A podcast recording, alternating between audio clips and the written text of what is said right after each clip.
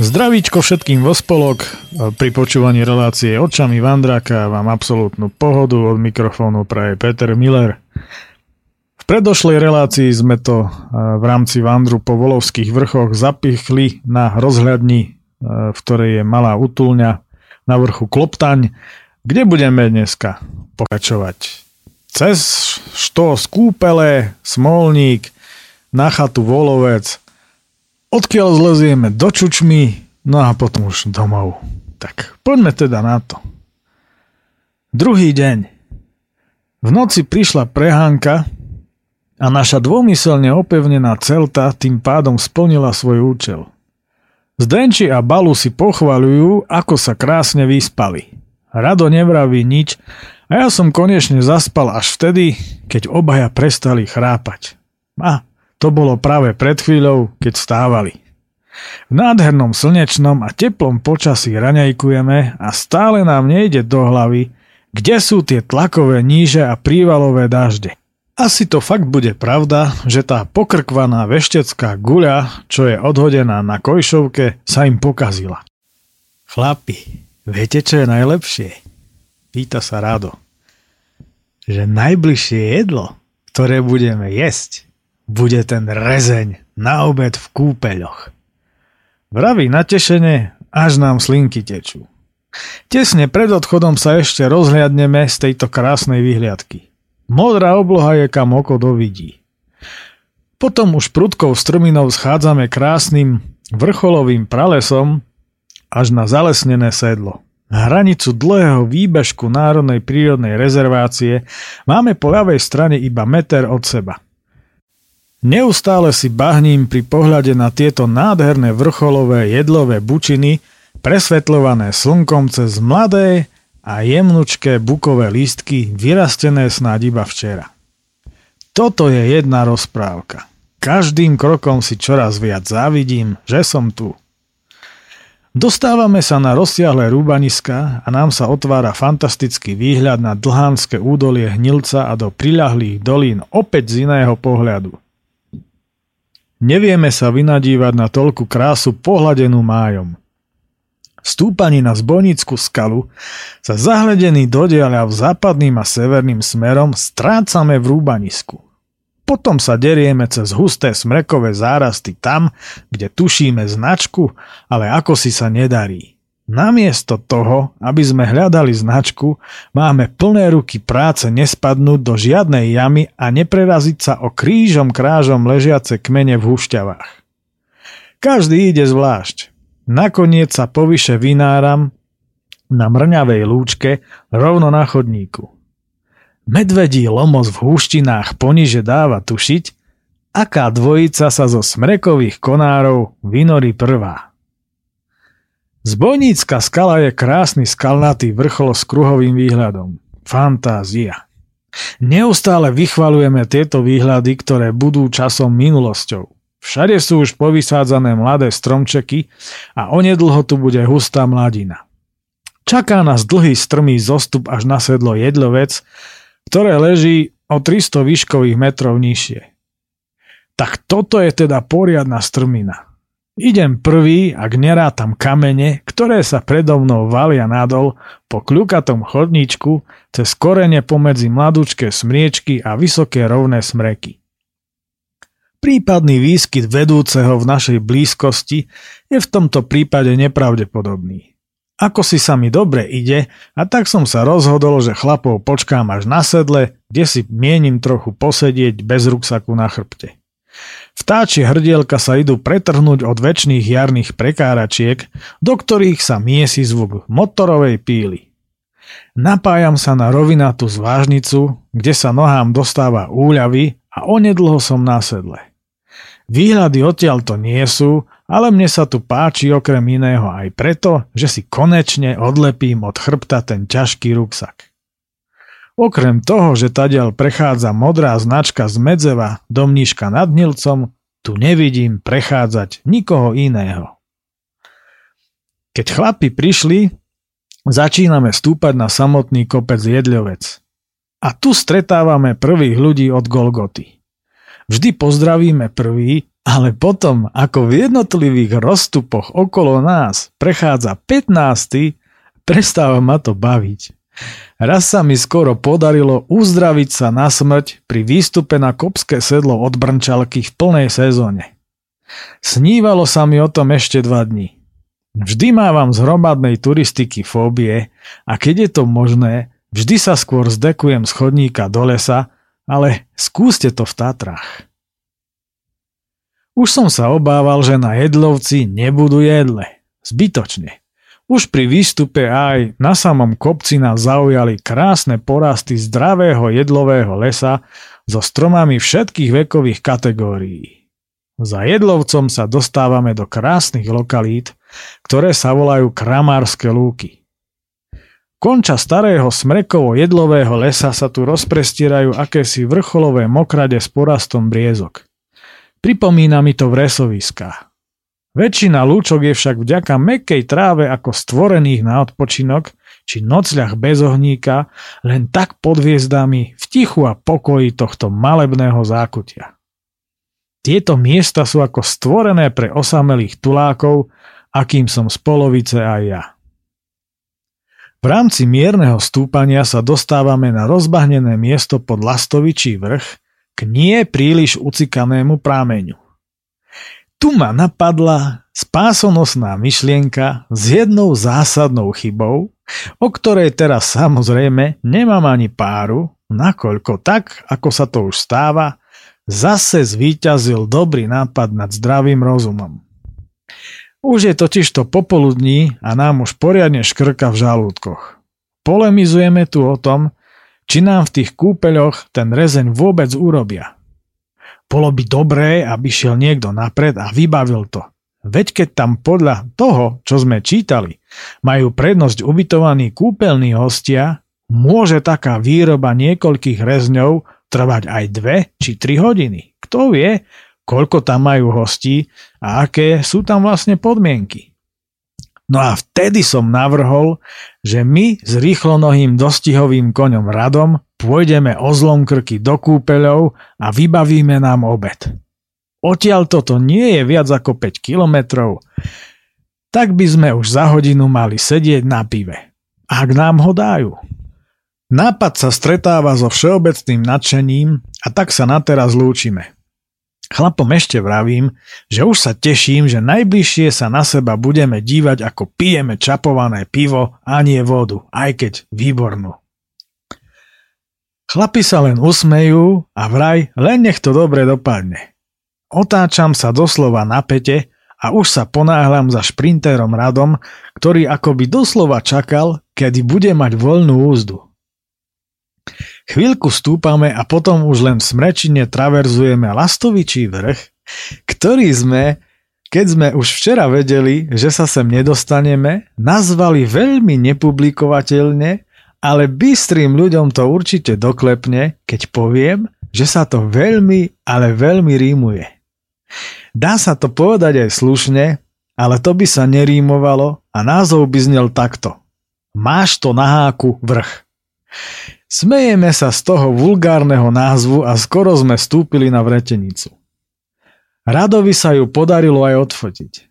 Prichádzame na otvorené priestranstvo a už tu sme pôvodne, keď sme trasu doma plánovali, mali v úmysle prísť za 1 deň. Kdeže? Zase sme sa zhodli, že nespať na Kloptani by bola blbosť a že všetko je tak, ako má byť. A preto máš to na háku vrch.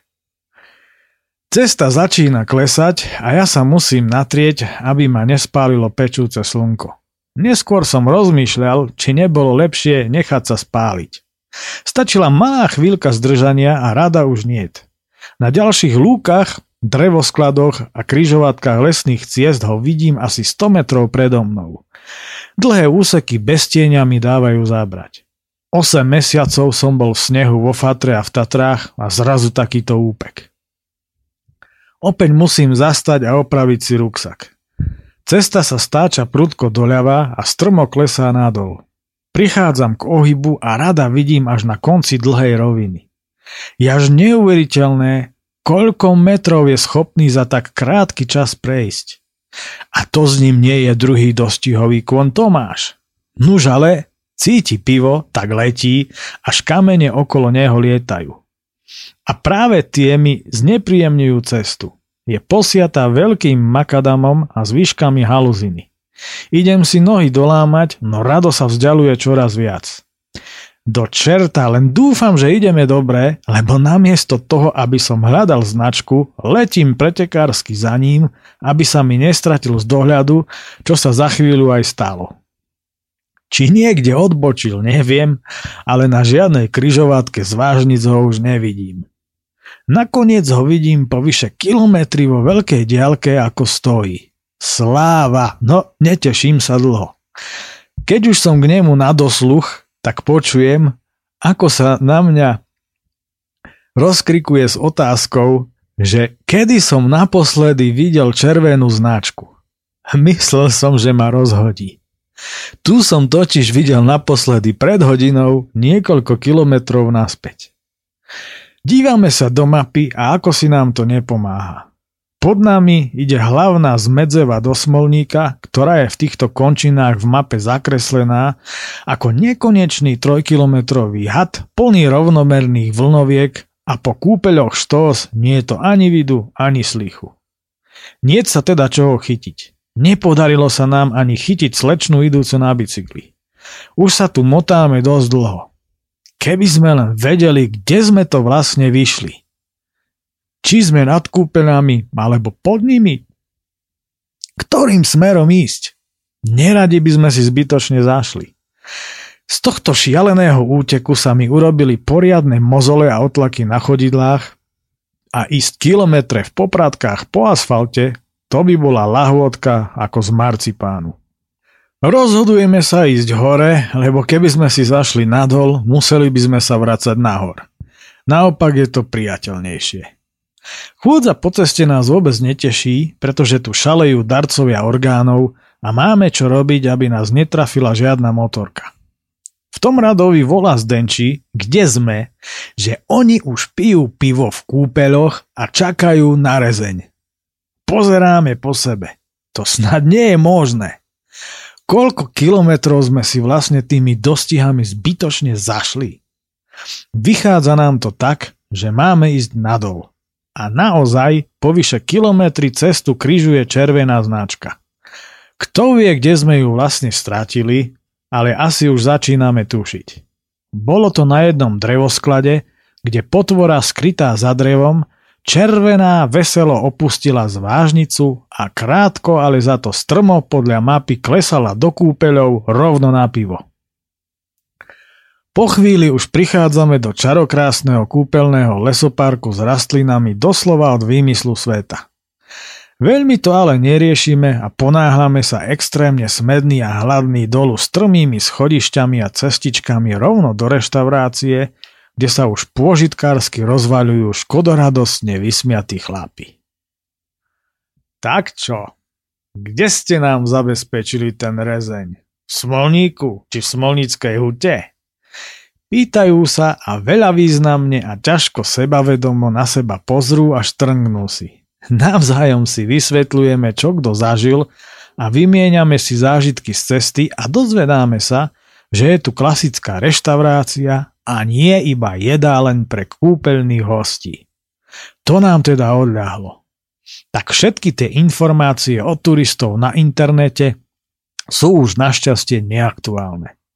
O minútu už do seba lejeme plzeňské a s obrovskou radosťou a šialenou chuťou sa púšťame do veľkej porcie rezňa, ktorý sme si vymodlili už včera skoro ráno. Nie je ani okorenený a vonkoncom nechutí tak, ako keby som si ho urobil sám, ale teraz a vlastne odteraz už na veky vekov to bude ten najlepší rezeň na svete. Lejeme do seba ďalšiu plzeň, a keď pani prichádza pre extrémne rýchlo vyprázdnené taniere, dychtivo si znova objednávame to isté. 4 rezne a 8 pív. Pani sa nestačí diviť. Nasledujeme príklad chlapov a na okolité kríky si rozvešiavame spotené ponožky, šatky, vložky do topánok, trička a všetko spotené aj s topánkami, lebo iba tam svieti slnko. Priľahlé kríky vyzerajú ako vianočný stromček v domácnosti fanatických turistov. Týmto sa definitívne stávame atrakciou pre okolo stolujúcich, evidentne snobských a zazobaných hostí, ktorí nad nami okato krútia nosmi. Ešte, že sa nesedí vo vnútri. Tam sa totiž chodíme po jednom umývať. Pohľad na okolie nášho stolu je impozantný. Všade v kruhu 10 metrov sa povaľujú množstva našich vecí. Dokonca sa na nás od dverí prišiel pozrieť aj kuchynský personál. Čašnička im niečo hovorila a ukazovala na nás. Asi tu takých ufúľaných a upotených smedošov a hladošov ešte nemali, alebo minimálne nechodia tak často. Kým nám donesú ďalší rezeň, užívame si 10 minút slávy v očiach zamestnancov a opovržlivých pohľadov snobov. Máme vynikajúcu náladu a zabávame sa nad tým, ako sa stále niekto strieda za záclonou pri okne a s žičlivým úsmevom sa kochá nami a našim bezprostredným správaním. V zápätí už do nás padá ďalší rezeň a my si ho nevieme vynachváliť. Ako keby sme jedli to najchutnejšie a najzdravšie jedlo na svete. Milá pani sa priane usmieva a dúfa, že teraz sme už fakt najedení. So spokojnými úsmevmi ubezpečujeme, že až teraz konečne hej. Misia za rezňom do Štósu je úspešne splnená. Jedna vrana, jedna sojka, jeden drep a jedna stojka. Za kopcom je perestrojka. Malý, menší, chudý, tenčí, brucho sa ti stvrkne, stenští. Aj hľa, trčí z teba kosť. Vedecky tuk, cibuľa, chlieb. To je dnes nebezpečný liek. Lahodka pre veľké brucho, chceš ho mať a preto hlucho tlačíš do ňo prej. Vykrmený, vypasený, kúval, vytlačený, obezný som tiež.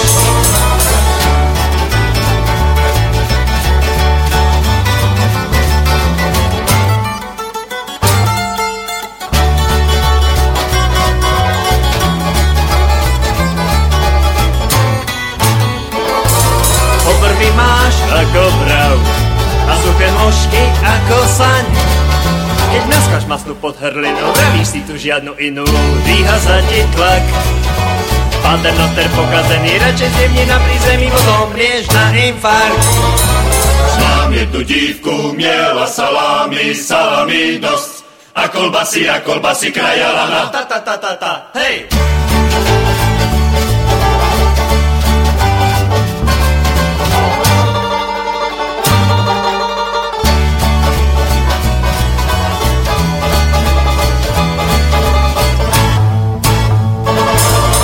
Zrazu stíchol šum, zaznie cirkum tederum.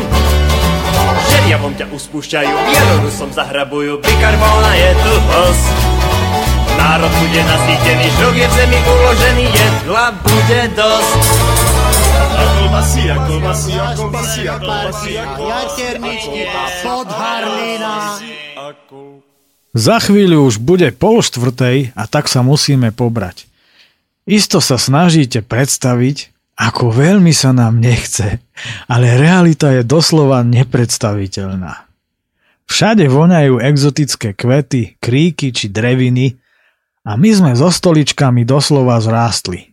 Nikto z nás ani s odstupom času netuší, kde sme v sebe našli zákrpky energií, vďaka ktorým sme boli schopní pobaliť sa a odísť. Je tu tak krásne. Tu by som si vedel predstaviť liečebný pobyt hlavne vtedy, keď tu všetko kvitne. Toto sú totižto klimatické kúpele a ja s prehľadom konštatujem, že toto sú tie najkrajšie, aké som kedy videl a zopár som ich už teda navštívil, práve kvôli rastlinstvu v parkoch. Toto je prosto stredomorsko-slovenský voniaci raj na zemi. Je tu neuveriteľne silná dobrá energia a príjemné vibrácie. Kúpele sa nachádzajú v poriadnej strmine na južnej strane, čo znásobuje ich atraktivitu a tie terasovité parčíky a záhrady uprostred lesov, to je pastva pre oči. Od malička totižto okrem lesov milujem parky a záhrady a keď sú architektonicky dokonale vyvážené tak ako tieto, idem na nich oči nechať a vždy si predstavujem, ako raz budem projektovať vlastnú záhradu, aby z nej časom vzniklo niečo neopakovateľné. Mal som ja radšej vyštudovať niečo úplne iné. A v tomto sa vidím už od malička. S nepredstaviteľne nafúknutými bruchami sa len veľmi pomaly sunieme nahor popod krásne a vysoké ihličnany, vrátane sekvojí, pomedzi voňavé kríky cez oku milé zákutia. Pri rástesníku zisťujeme, že na štóske sedlo budeme nepretržite, ale plynulo stúpať 2,5 kilometra. Je strašné teplo a v smrekovo-bukovom lese, ktorým sa kľukatí cestička, je poriadne dusno. Kráčame takmer bez slov.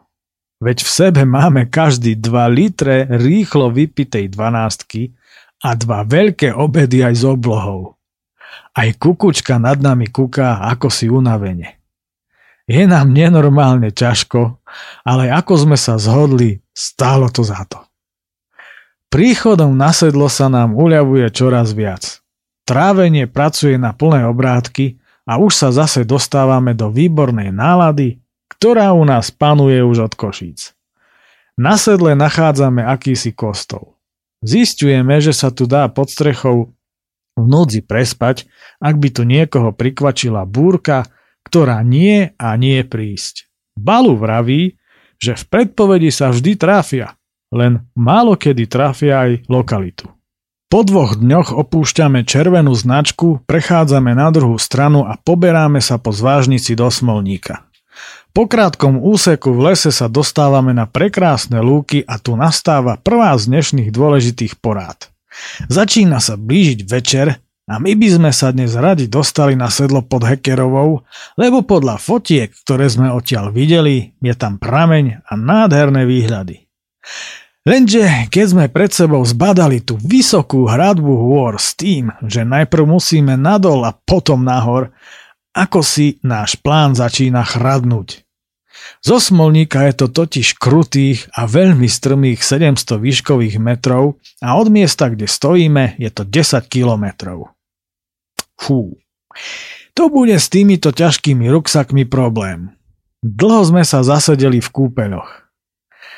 Nemo sa dívame na majestátnu hradbu až desivo vysokých kopcov, pod ktorými je učupený útulný Smolník. Cez kúsky akoby rozdriapaných mrakov tam šikmo dopadajú dlhé a široké pásy slnečných lúčov, ktoré pozlácujú aj okolité lúky. Po nich sa z čerstvo zelených úbočí do uzučkej doliny púšťajú mnohé poľné cestičky či vážnice, obrastené ihličnato-listnatými stromoradiami s čerstvo vypučanými lístkami. Ej veru, nádherný to kraj, nevieme sa naň vynadívať. Naposledy som tadialto prechádzal pred 6 rokmi na bicykli v rámci etapy Revúca-Gelnica a som veľmi šťastný, že tu môžem byť opäť. Po dlhšom rozmýšľaní zaznie verdikt, ktorý z našich úst na Vandri v žiadnom prípade nemohol byť iný. Poďme do Smolníka na pivo a uvidíme. Schádzame po týchto nádherných lúkach do hlbokej doliny do kedysi banického mestečka. Hneď na predmestí ešte na lúkach plašíme 3 ovečky, ktoré najprv valia oči na naše obrovské ruksaky a potom sa dávajú na útek. Hneď z kraja sa pýtame, kde je tu krčma, najdôležitejšia inštitúcia každého vandru, pretože práve v krčme sa vždy vyriešili všetky naše problémy, vybavilo ubytovanie či odvoz a kopec iných podstatných vecí a počas života sme v nich spoznali množstva zaujímavých ľudí. O tomto sa vegánskym abstinentom v bratislavských kaviarniach a čajovniach môže len snívať. Krásnym a sviežim májovým Smolníkom zaliatým večerným slnkom šťastlivo prichádzame k miestnemu informačnému a revitalizačnému centru. Všímam si, že s ruksakmi sme o dosť širší než staré, vysoké a úzke dvere. Nedokážem sa cez ne prepchať dnu a ruksak sa mi dolu dávať nechce. Na druhý pokus som sa rozbehol a ostal zaseknutý v dverách, šikmo nahnutý dovnútra, kde na mňa vyvaluje oči plná krčma. Kričím na Balua, aby ma potlačil. Na druhý raz to vyšlo a ja som vletel dnu. Takto sa postupne dostávame dnu všetci. Kto potlačil toho posledného, nevedno.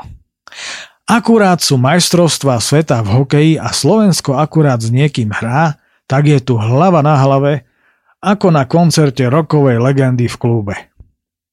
Usádzame sa na terase a po uhasení smedu dávame poradu. Je 5:30 a nám je jasné, že ďaleko sa už dnes nedostaneme. Intenzívne sa preto takmer každého v krčme pýtame, kde sa dá v najbližšom okolí prespať pod strechou.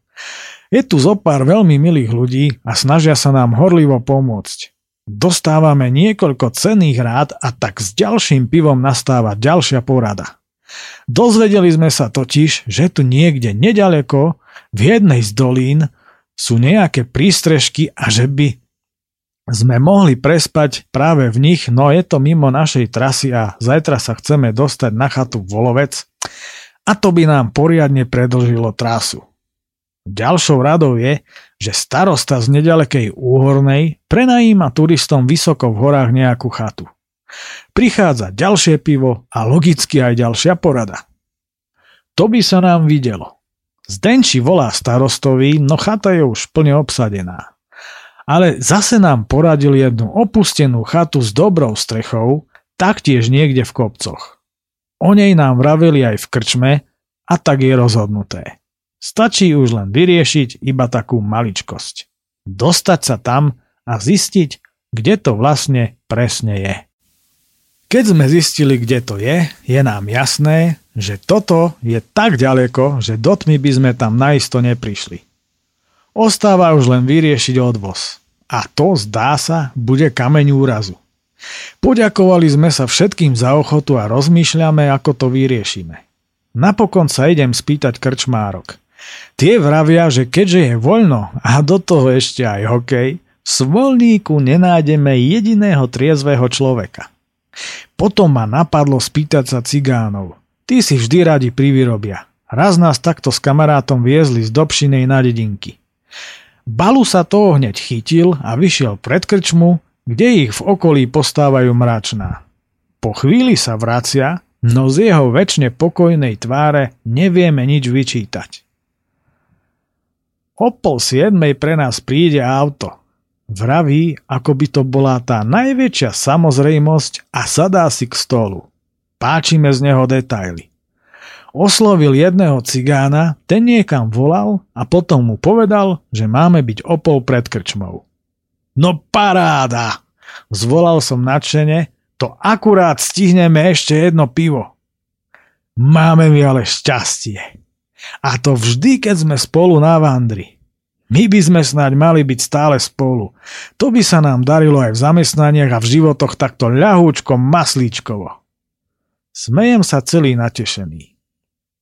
Akurát sa ho Balu zabudol spýtať, aké veľké auto pre nás príde. Nevieme si totižto predstaviť, ako by sme sa pomestili, keby prišiel na Felícii alebo Favorite. 6:30 teda stojíme pred krčmou. Zrazu sa odkiaľ si rýchlo približuje rev silného motora a pišťanie pneumatík. V zápätí pred naše prekvapené ksichty pred krčmu minimálne ako nareli do ostrej zákruty na parkovisko šmikom letí veľké staršie, asi Mitsubishi Pajero.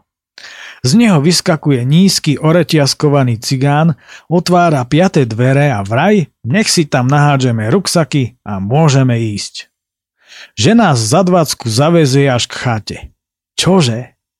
Pozeráme po sebe a nechápeme z toho, ako sa veci krásne samé rýchlo riešia. Veď pred malou chvíľou sme ešte schádzajúc po lúkach do mestečka vôbec nič netušili a takéto smelé nádeje sme veru vôbec nemali. Ísť na pivo a uvidieť je jednoznačne za každých okolností to najlepšie riešenie. Už neraz sme sa o tom presvedčili. A aj preto nás v Smolníku nepostihla smola, ale šťastie. Najprv sa kilometre vezieme rozbitou asfaltkou a potom po lesných cestách. Chlapík má neuveriteľný prehľad, kde a kedy sa v lese zatvárajú závory a kde nie.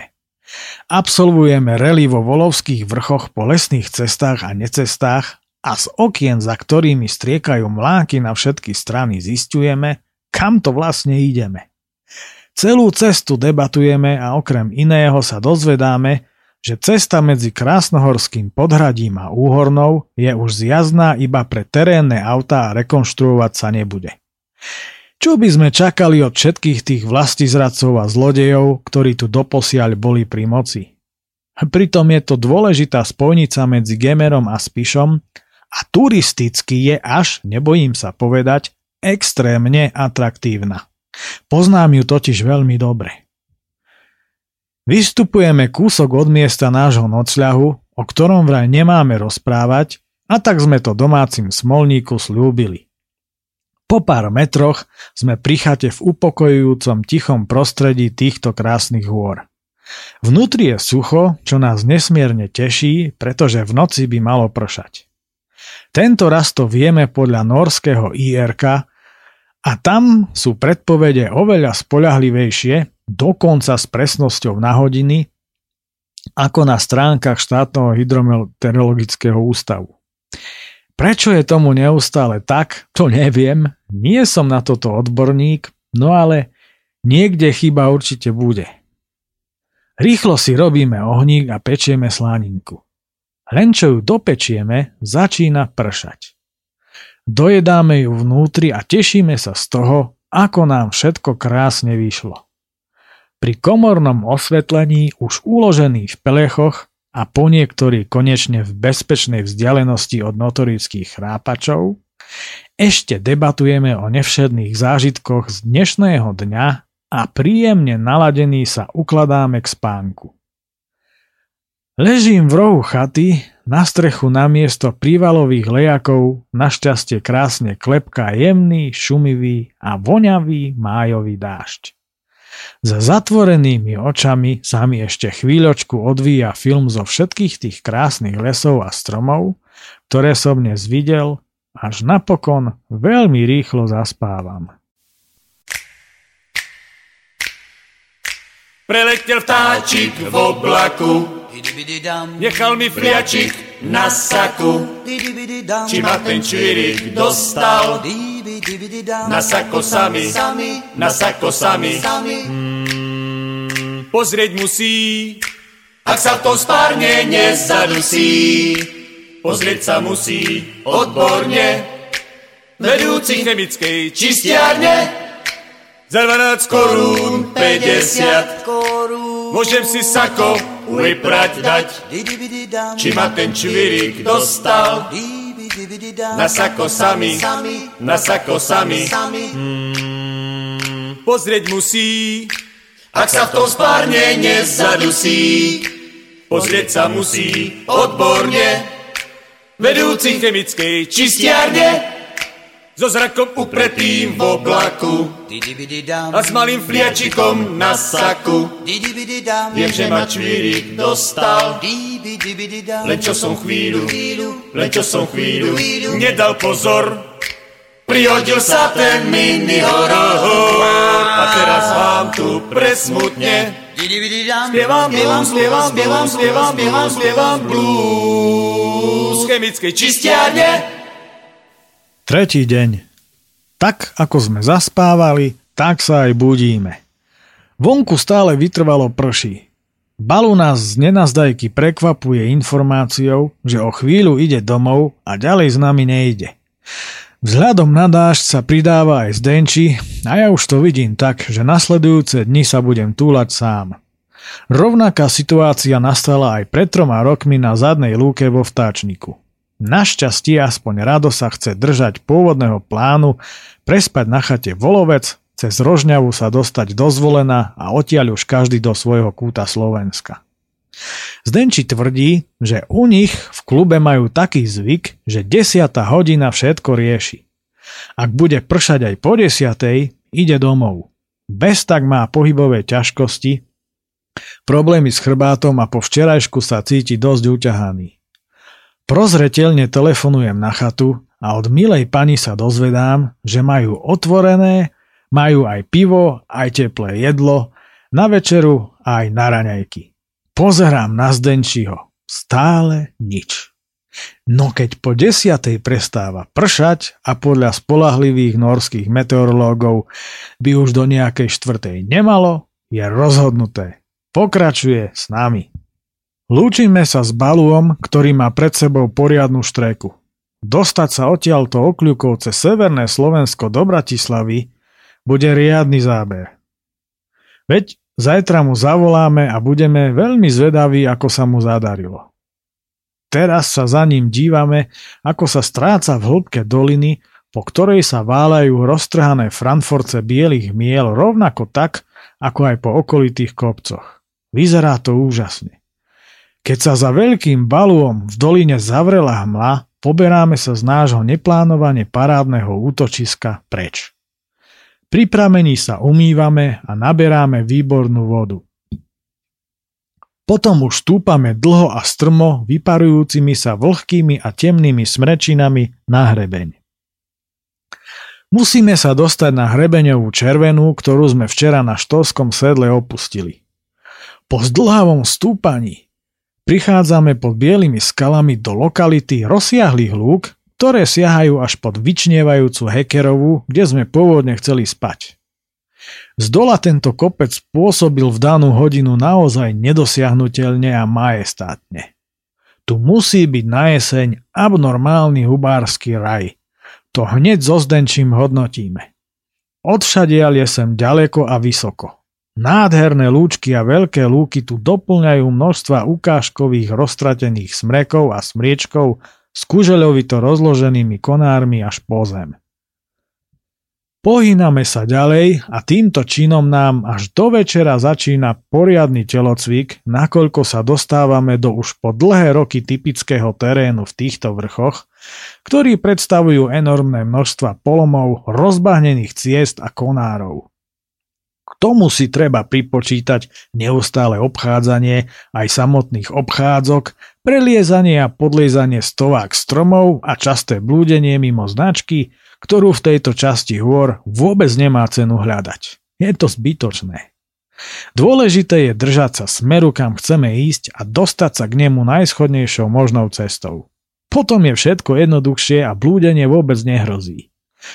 Bude to tu ešte roky trvať, kým sa to zlepší, lebo keď sa výchrice raz zahryznú do starších smrečín, nie to pre ne cesty späť a spracovanie kalamít v týchto rozľahlých oblastiach nebude hračka.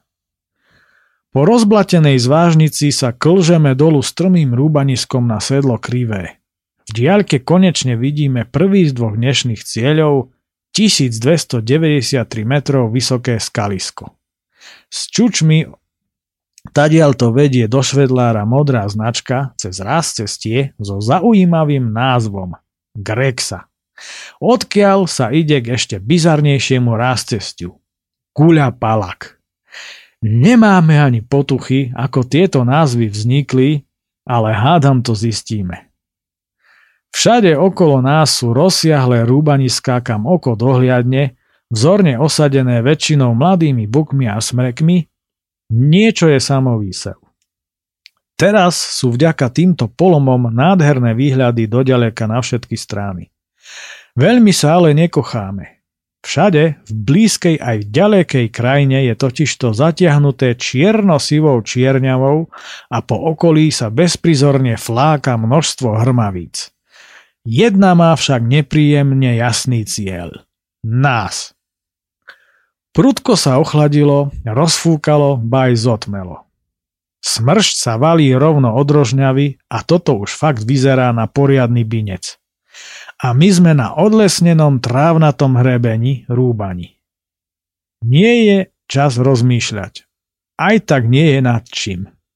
Najbližší les je od nás minimálne kilometr vzdialený a je to poriadne do kopca. Veľmi sa ponáhlame náhor. Mysleli sme si, že doteraz ideme zo všetkých síl, no keď kúsok od nás začínajú ťať hromy blesky, letíme raz tak rýchlo do strmého a tiahleho kopca. Chudák Zdenčí už hádam aj ľutuje, že to dopoludňa neotočil aj on. Má veľké bolesti chrbta a ide sa mu veľmi zle, ale statočne sa drží. Kričí, že to muší a zaberá. Rozhodujem sa trocha spomaliť, aby dostihový Rado mohol aj s celtou letieť nahor a aby som bol niekde uprostred trojice, lebo iba tak bude Zdenči vedieť, kadiaľ ísť k prístrežku, ktorý v lese Rado rýchlo rozprestrie. Len aby som ho nestratil. Napokon za ním cez množstva popadaných konárov doslova vletím do lesa, pretože som o jeden konár vydatne zakopol. Tlačíme sa čo najhlbšie do lesa. Do 5 minút sa k nám pridáva aj Zdenčí a hneď kričí: Ulej! Toto slovko budeme až do večera vykrikovať častejšie. Riečanská pekne hreje a než sme stačili schrúmať keksíky, prestalo liať. Krátka, ale intenzívna smršť sa valí po modrej na švedlár. Ešte pred sedlom sme si všimli, ako pred búrkou pomedzi riedke porasty starých bukov na okrúhly chrbát mizne tu srnčia, tu vysoká. Travers tesne pod vrcholom Ramzovej v temno-temných hustých smrečinách sa nesie v znamení večného obchádzania niekoľkometrových mlák na rozbahnenej ceste s obrovskými kolejami. Opäť vychádzame na rúbanie, kde sa v strmine prekračujúc korene, kmene a konáre rozhliadame po krajine. A hneď neďaleko nás fotím niečo ako tornádo. Vyzerá to úplne identicky, ale toto snáď bude len stúpajúci pruh tmavo-sivej hmly. Neviem a skúmať to nie je čas, lebo sa na nás valia ďalšie búrky a prehánky. Pri rýchlom pohľade do mapy zisťujeme, že je tu neďaleko pod nami odbočka lesnej cesty doprava a tam by mala byť nejaká chata. Letíme tam. Začína poriadne liať a chaty nikde. Prichádzame na kraj lúk a keďže som teraz aj tak najmokrejší a najzvedavejší, idem ďalej, či nie je niekde za výbežkom lesa. Nie je. Ak tu niekde nejaká chata vôbec je, nie je ju v tejto tme a hustom daždi vôbec vidieť. Chlapi si už našli dočasný, čuduj sa svete suchý, pelech pod hustým starým súsmrečím. Už z diaľky okamžite kričím Ulej! A zaliezam pod široké konáre, kde by sa už štvrtý nezmestil. Po asi 3/4 hodine nás začína drgľovať zima a keďže prestáva liať a už len prší, rozhodli sme sa pokračovať v daždi až na chatu.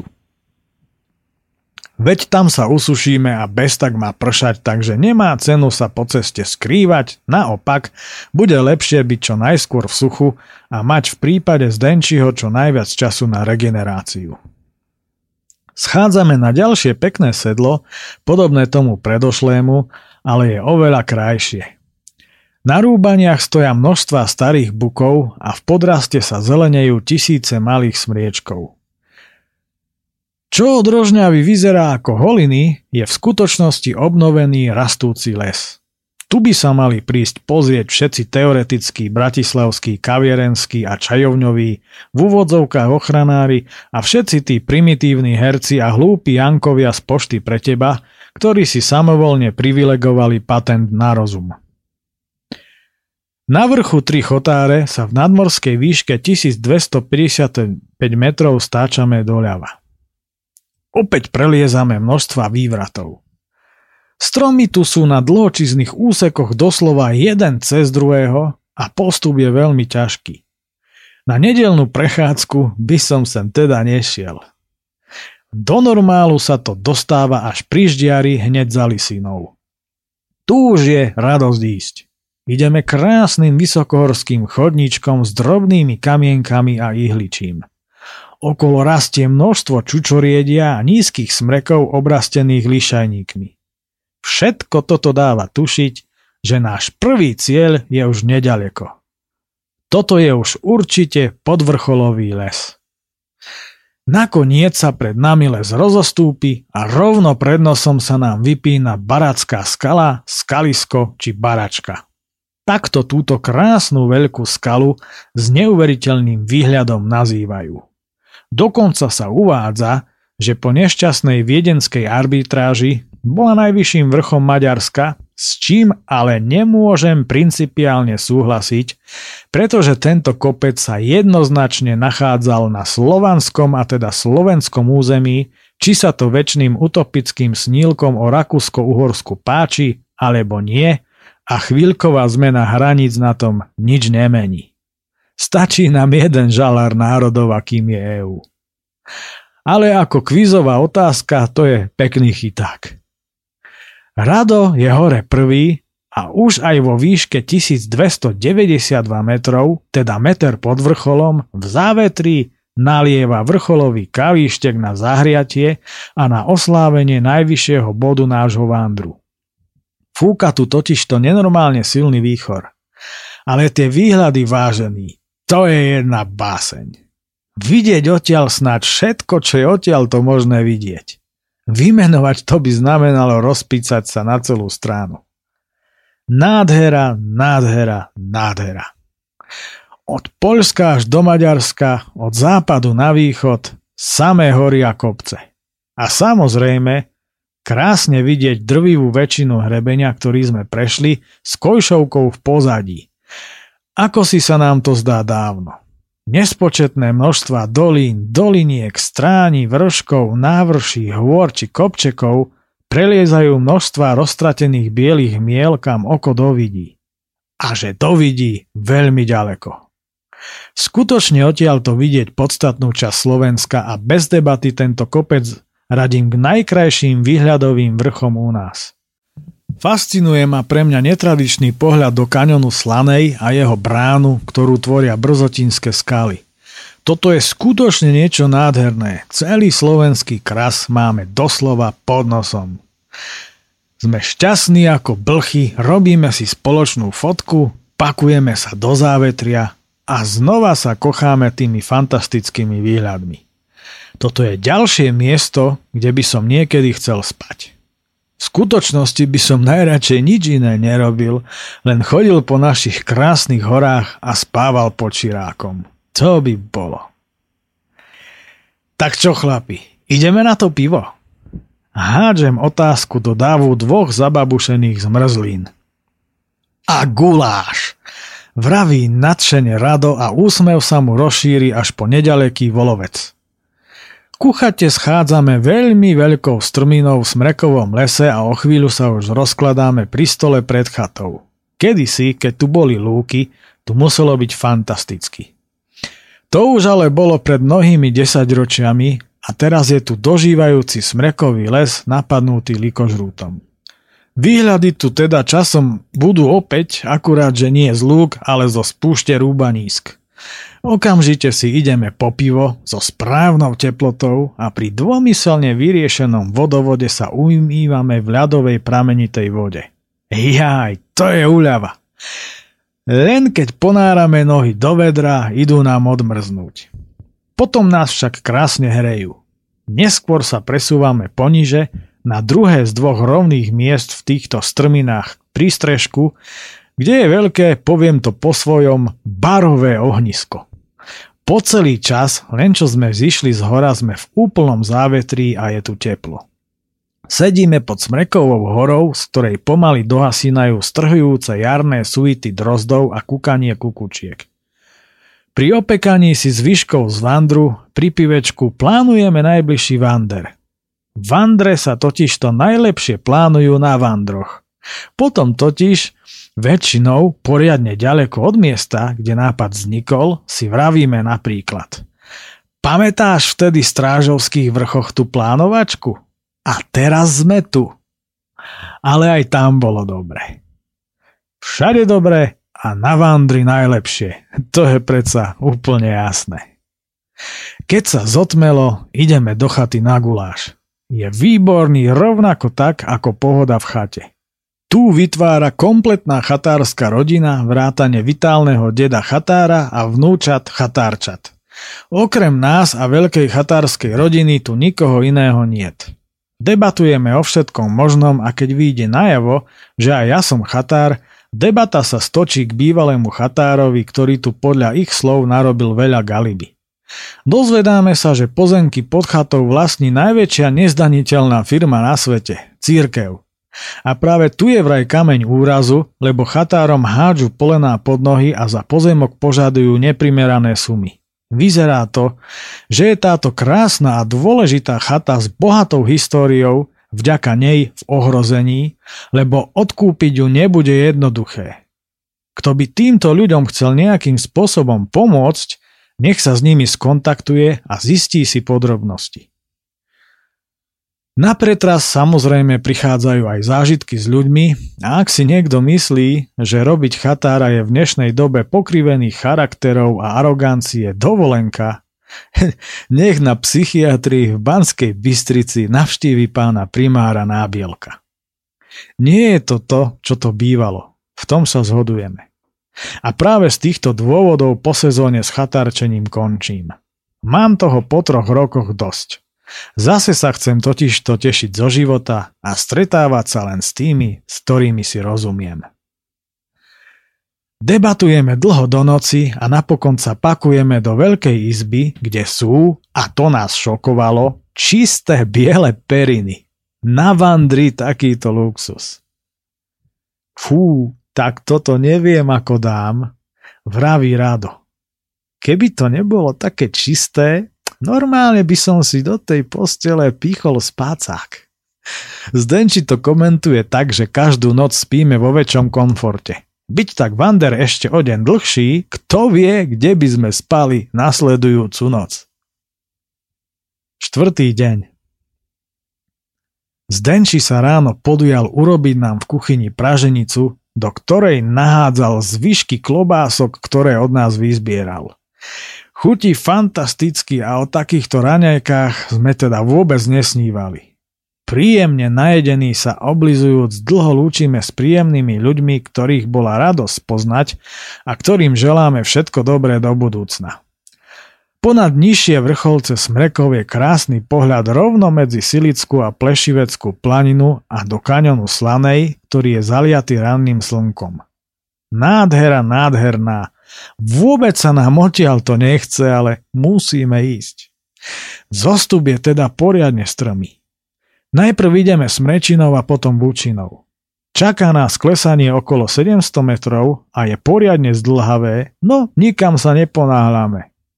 Doslova si užívame posledný deň na Vandri v oproti včerajšku nádhernom slnečnom počasí, v krásnej a sviežej svetlej zeleni, utopený v nežných a krehkých objatiach svetlozelených bukových lístkov. Smejeme sa z toho, ako na chate vyslovovali názov dedinky Čučma, kam ideme. Vyslovovali to ako Čučma. A práve v tejto chvíli míňame nejakého chlapíka, ktorý v lese píli strom a Rado zabije. Aha, prvý ťuťmák. No, nerehoďte sa, keď sa inak nedá. Po dlhočíznom pešom zjazde prichádzame do Čučmy, dedinky s naozaj smiešným názvom Nech sa na nás, prosím, nikto nehnevá. Na oplatku spomeniem, že Poprad volám Poprd. No, a práve tu vidíme, že Čučma sa vlastne píše Cucom a číta sa Čučom. A to aj bez ovocného čuča. Prechádzame po moste, kde je modrá dopravná značka, na ktorej je napísané 15T. A Rado opäť perlí. Aha, po tomto moste môže prejsť len 15 ťuťmákov. No nerehoďte sa, to sa proste nedá. Nemôžeme za to, že sa to tu tak volá. Dozvedáme sa ale nemilé veci. Cez víkendy a sviatky tu nechodia žiadne autobusy a nemajú tu ani krčmu. Tá toto byše na Spišu nemohlo stať. Nemáš krčmu. Vravím skleslo, no o malú chvíľu sa všetko samé rieši. Nachádzame tu otvorený obchod, kde majú fľaškové a milé predávačky nám dávajú číslo na taxík, ktorý o pol hodinu prichádza. Nám fakt na týchto vandroch všetko vychádza a aj keď sa to niekedy nezdá, čo sa spočiatku javí ako nepríjemnosť, je vlastne zamaskovaná príjemnosť. Doslova za babku nás taxikár vezie až do Brzotína. Keď sme to rozrátali na 3 diely, vyšlo nás to skoro ako autobus. Ten však aj tak na rožňavskú stanicu nejazdí. Toto tu fakt majú nedobre vyriešené. Železničná stanica je ďaleko za mestom až pri Brzotíne a z mesta sa tu inak ako taxíkom, ktorý je tu nenormálne vyťažený, ináč dostať nedá. Na taxík sú tu vraj cez víkendy a sviatky odkázaní aj obyvatelia okolitých dedín.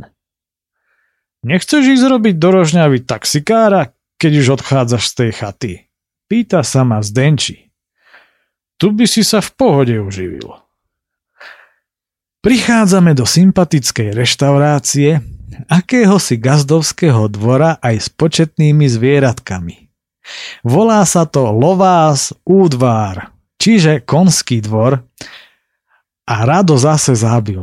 Aha, Lovás údvar. A my ideme úplne do kolien. Ľudia po nás pozerajú, či sme sa zbláznili, ale nám je jasné, že Zdenči musel do tej praženice niečo primiešať. Čo je po maďarsky lofas, nech si každý nad 18 rokov dohľadá sám. Sadáme si ku stolu a potom, čo nám čašník priniesol jedálne lístky, nasledujú ešte väčšie salvy smiechu, ale tento raz už nielen od nášho stola. Vážený, tak čítal som už kadejaké jedálne lístky, ale toto, čo vytvorili tu, tak toto snad nemá nikde v takomto rozsahu obdobu. Ten, kto toto vymýšľal, bol génius. Škoda, že si nepamätám všetky tie názvy jedál, ale vďaka tomu, že to Zdenči odfotil, spomeniem aspoň niektoré. Exkurzia do duše blondínky, to sú plnené kuracie prsia, prsia s modrým cucflekom, brinza v antikoncepcii, Siskov odpočúvaný Ladislav či havarované vajcia. Po asi pol hodine k nám znova prichádza čašník, či sme si už konečne vybrali, a my, že ešte nie, ešte sa stále rehoceme z toho, čo tu máte popísané, na čo s úsmevom odchádza. Veď na toto sú tu určite zvyknutí. Už ani neviem, aký chorý názov tu mal rezeň, ale hneď ako som ho rozkódoval, z nostalgie za Štósom som si ho objednal. Najbližšie ho totiž budem jesť o rok na ďalšom vandri v Štiavnických vrchoch. Voláme Balúovi a ten mal teda poriadne dobrodružnú a dlhú cestu domov cez Košice. Najprv šiel peši, potom stopom a potom snáď všetkým možným okrem lietadla a lode. Zhodujeme sa, že dnes je po zamračenom včerajšku nadmieru rehotavý a slnečný deň, a tak po ceste na stanicu mierime ešte na pumpu, kde si na dlhočiznú cestu vlakom kupujeme pivo. Zo stanice ešte venujeme posledný pohľad skalisku, chate Volovec a vrchom, v ktorých nám bolo tak nezabudnutelne dobre a z ktorých si odnášame množstva nádherných zážitkov, ktoré akoby sa tam ukrývali za každým stromom či zákrutou. Po príchode rýchlika sa nič nemení a srandičky nakladáme spolu s ruksakmi do vlaku, z okna ktorého sa kocháme našim nádherným krajom, zaplaveným májovou zeleňou a množstvami kvetov. Vo Zvolene sa naše cesty rozchádzajú a ja vo vlaku do Bystrice zažívam ešte jednu komickú situáciu na záver. Jediné voľné miesto je v prvom kupe pri dverách, kde sedia 4 policajti ako odpoveď našej chorej vlády na kotlebové hliadky. Po informácii, že vláda sa chystá zaviesť ešte aj cigánske hliadky, sa smejem, že takýto absurdistan nebude mať obdobu ani v najstráženejších väzniciach sveta. Veď si to predstavte. Na stanicu príde krpatá štvorkolesová 810-ka, smutne preslávený symbol našich lokálok, a do nej nastúpia 4 kotlebovci, 4 policajti a 4 hliadkujúci cigáni. Vy sa už nikde nezmestíte, ale my budeme mať ostro sledované vlaky, ako v tom známom filme. Pritom iba stačí, aby si naši štátni zamestnanci v parlamente plnili svoju povinnosť. Policajti sa ma pýtajú, odkiaľže to idem, ale mne sa utrmácanému z dlhej cesty vlakom veľmi nechce rozprávať, radšej si vychutnávam poctivý urpiner kúpený vo Zvolene a tak im len vravím, že zďaleka. Som celý špinavý, ulepený, upotený a na ufúľanom ruksaku mám nášivku SSSR. Pretože tento ruksak kedysi dávno s Denkou absolvoval Bajkalsko-amorskú magistrálu až do Vladivostoku a toto je jej ruksak. Policajti na mňa vyvalili oči a potichu sa o mne rozprávajú, z akejže to idem diaľky. Asi tak fakt vyzerám. Keď v Radvani vystupujú, podávajú mi ruky a veľmi úprimne a srdečne mi prajú šťastný a veselý koniec mojej dlhočiznej cesty. Ich prianie sa splnilo do bodky na Bystrickom námestí, následnej návšteve nášho rádia s väčšine vtipkujúcim Peťom Kršiakom a nakoniec u svokrovcov v krásnom prostredí jarnej dedinky Riečka, natlačenej v úzučkej doline Kremnických vrchov. Vďaka. Tak, na dnes je to absolútne všetko. Ak by ste poznali niekoho, kto by chcel vydať tieto veci knižne, mám taký plán, nazval som to Slovensko očami Vandráka na bicykli, Slovensko očami Vandráka s partiou a Slovensko očami Vandráka peši. Samozrejme mám aj kopec fotografií. Ak by ste poznali niekoho z nejakého vydavateľstva, kto by do tohto chceli so mnou a vydať tieto veci, budem veľmi rád, keď ma kontaktujete na e-mail pre túto reláciu, ktorý znie očiprirody@gmail.com, samozrejme bez mekčenia. No a samozrejme budem rád, keď napíšete čokoľvek, akýkoľvek postreh tejto relácii alebo čokoľvek, čo chcete. Pravdepodobne sa budeme počuť ešte o týždeň a potom si táto relácia dá opäť dlhšiu pauzu. Majte sa pekne, od mikrofónu sa zamilúči Peter Miller. Dovidenia na Vandroch a do počutia opäť o týždeň. Táto relácia vznikla za podpory dobrovoľných príspevkov našich poslucháčov. I ty sa k nim môžeš pridať. Viac informácií nájdeš na www.slobodnyvysielac.sk. Ďakujeme.